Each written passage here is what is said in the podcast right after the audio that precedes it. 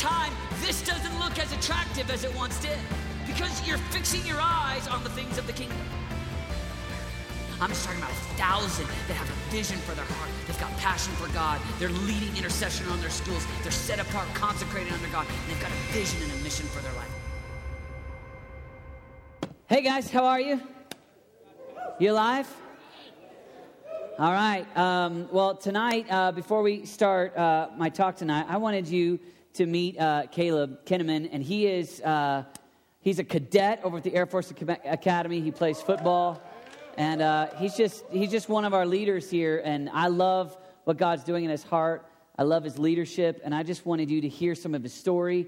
Uh, he's obviously a phenomenal athlete, uh, and, but he also really loves Jesus. And so I wanted you to get a chance to meet him. So let's give a big DSM welcome to Caleb. Come on.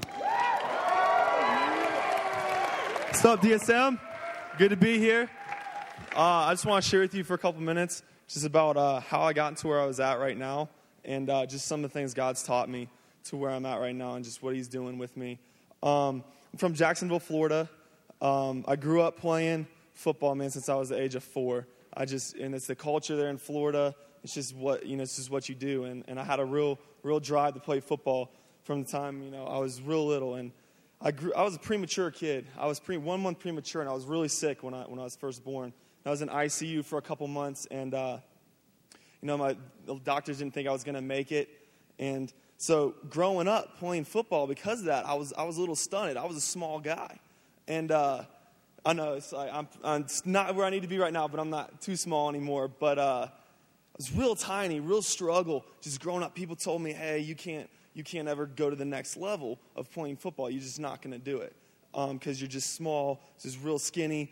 Uh, so I got to, I was 13, I was entering my freshman year in uh, high school, and I was six foot tall, so it's pretty tall, and I weighed 130 pounds, which, and I was playing defense, right? I was playing linebacker, which is in Florida is, is not happening if you weigh 130 pounds. It's just not, right? That's tiny.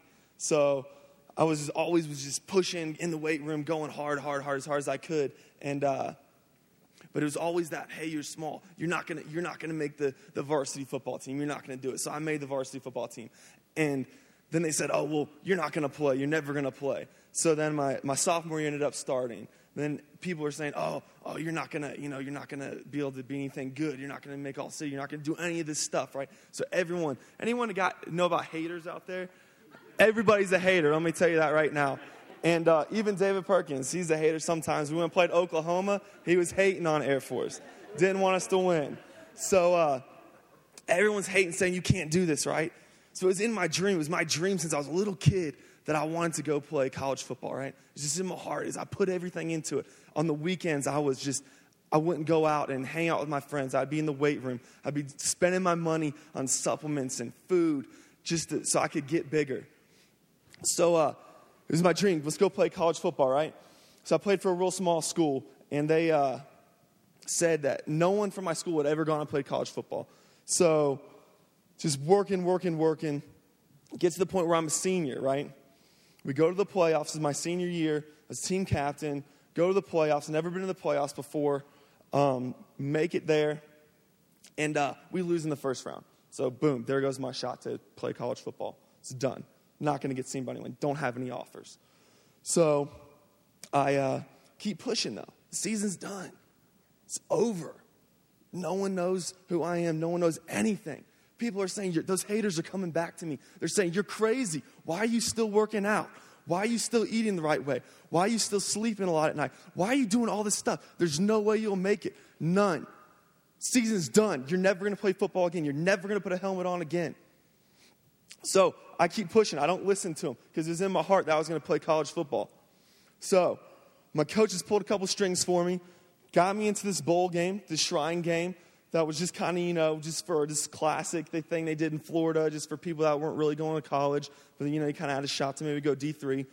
So ended up practicing, practicing. The first day I got there, first day, one of the coaches comes up to me and says, The only reason you're here, the only reason you're here is to be a practice player.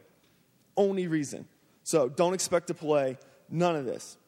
So just kept pushing, just kept believing, hey, there's a chance that I can go to college and play football. Ended up starting that game. Ended up getting offered out of practice to come play football for the Air Force Academy from an offensive coordinator that had been hired. I play defense now. From an offensive coordinator that had been hired by Troy Calhoun. Five, it was like five days after he'd been hired. He's in Florida on a recruiting trip, was there for receivers, happened to see me, came over there, to ask me after five minutes of watching me practice that, hey, I want to talk to you after practice. So I ended up talking to him, ended up going out to dinner with him that night at Outback with him and my dad. I'll never forget it. And uh, he sat down, said, I want you to come play football for us. So ended up getting a couple more offers out of that because kind of this way recruiting works in, in uh, college is once one team offers, kind of a couple other teams jump on the bandwagon. Um, so ended up coming out here.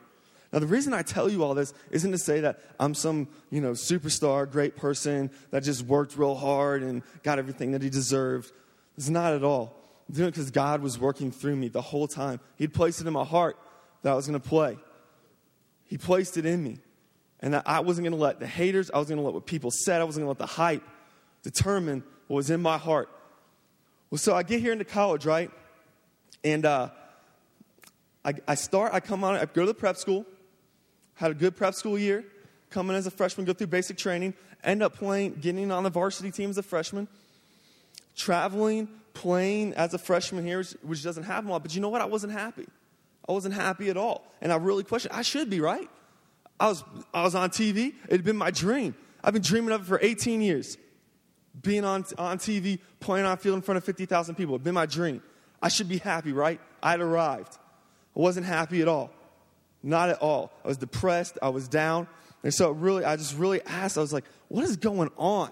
What is going on? Why am I not happy? And God really told me, Holy Spirit came into my heart and He told me, I want that devotion from you, Caleb. I want the devotion that you've been given to football, that you've been putting every single thing in your entire life into football. I want that devotion from you, from me. Football is nothing, it's a game. I want that from you. So, what, what that means is, is that God had been teaching me because I thought I just wanted to play football, right? I thought I just loved it. That's all I wanted was to play football. But you know what? God was teaching me through how passionate I was about football, through every single little thing I was doing for football, every sacrifice, every dollar, every weekend that I just stayed in and worked out. He was teaching me through that the discipline that took and, and the passion that I needed for Jesus Christ to put my life into Him. All those things, it was just lessons. It's just a game, it was nothing. So why, so why do I tell you this? Is that I want every single one of you in this room to find your passion.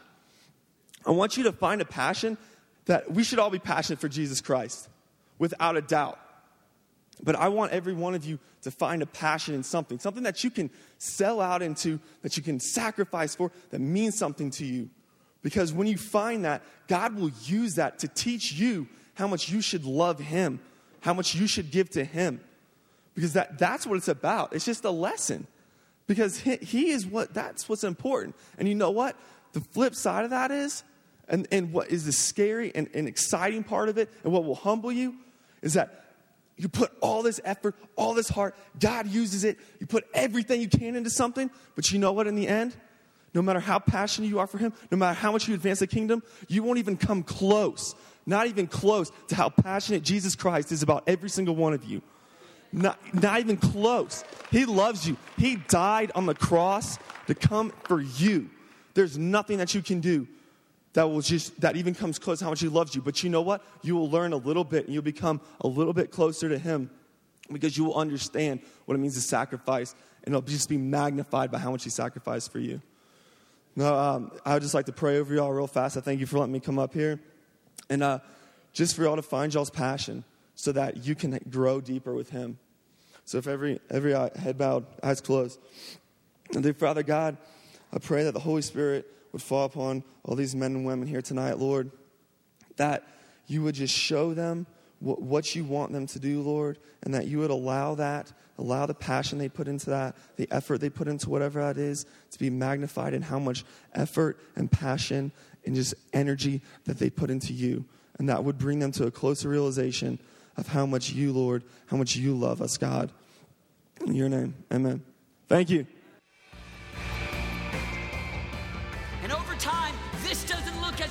As it once did. because you're fixing your eyes on the things of the kingdom.